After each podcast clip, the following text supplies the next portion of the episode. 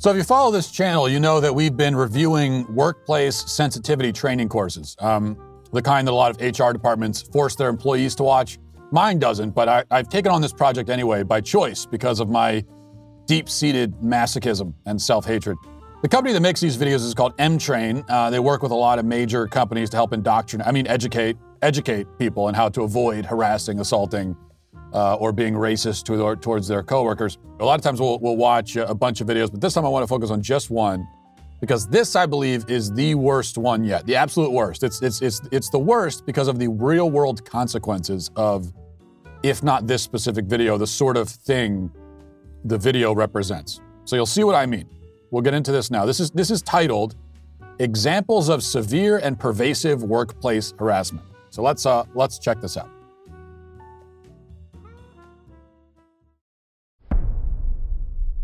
So will I see you at that three o'clock? Yeah, I'll be there. Oh, you got um, got it.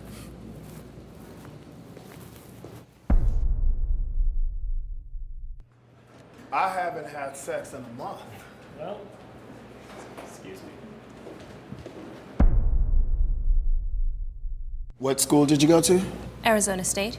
I didn't know they had hot girls at A S U.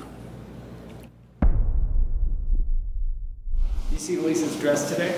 Hell yeah, man. What's that thing, spray painted on? I want to spray paint at all. They promoted her? Mm-hmm. I know five guys more qualified than that. Only five.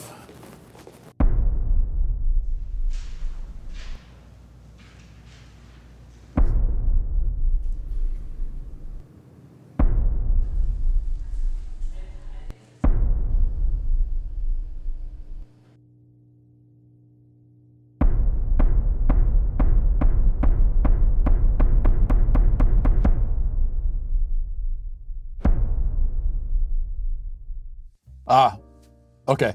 So that's what they mean. So let, let, let's go through these. Um, I, t- I took notes. I wrote this down. Not really, but this is severe and pervasive harassment. Severe and pervasive. And the examples are, we start with somebody picks some lint off of her shirt. Okay, now that one, a little inappropriate, you know. Um, he didn't appear to, to touch her breast, but, but too close for comfort for her, perhaps. A little bit iffy. Harassment, though? I don't think so. Severe?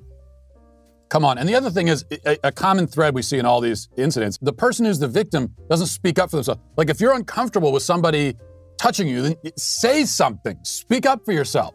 Then she briefly hears a guy say the word sex to another guy as they're coming off an elevator. Harassment?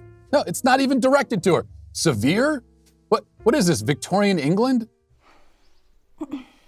See, this shows how our culture has, has at once become hedonistic and way too open about sex at the same time. So you think about songs like, like W A P, for example, okay?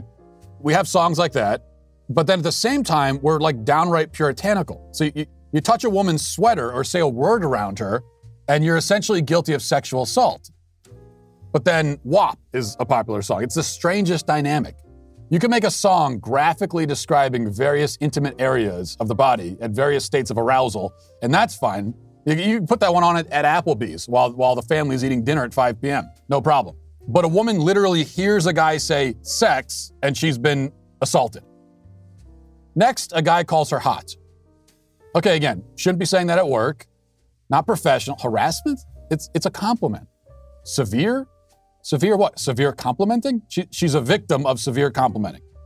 And then a few days later, she overhears two guys in a stairwell talking about somebody else's outfit, saying that some other woman is wearing a tight dress. Once again, inappropriate for the workplace, or harassment of her? It, it wasn't directed at her, nor was it about her.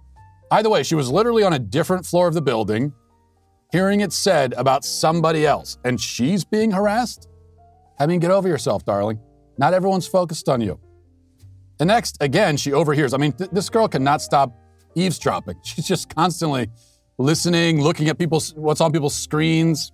She overhears two guys talking about presumably some other woman who they think shouldn't have been promoted. So what?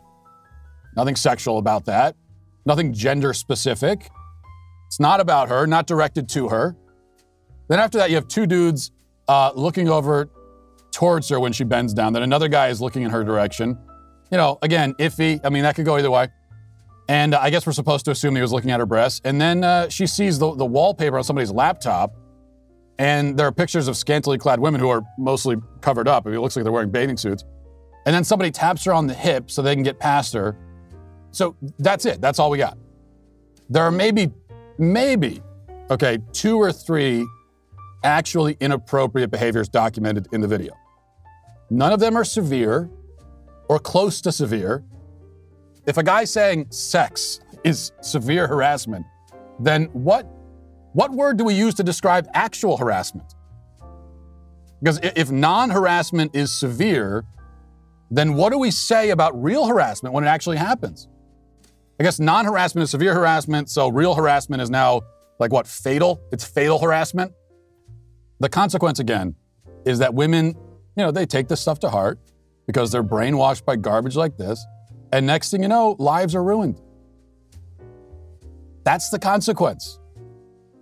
That woman in the video is going to go file a lawsuit, get a whole bunch of people fired.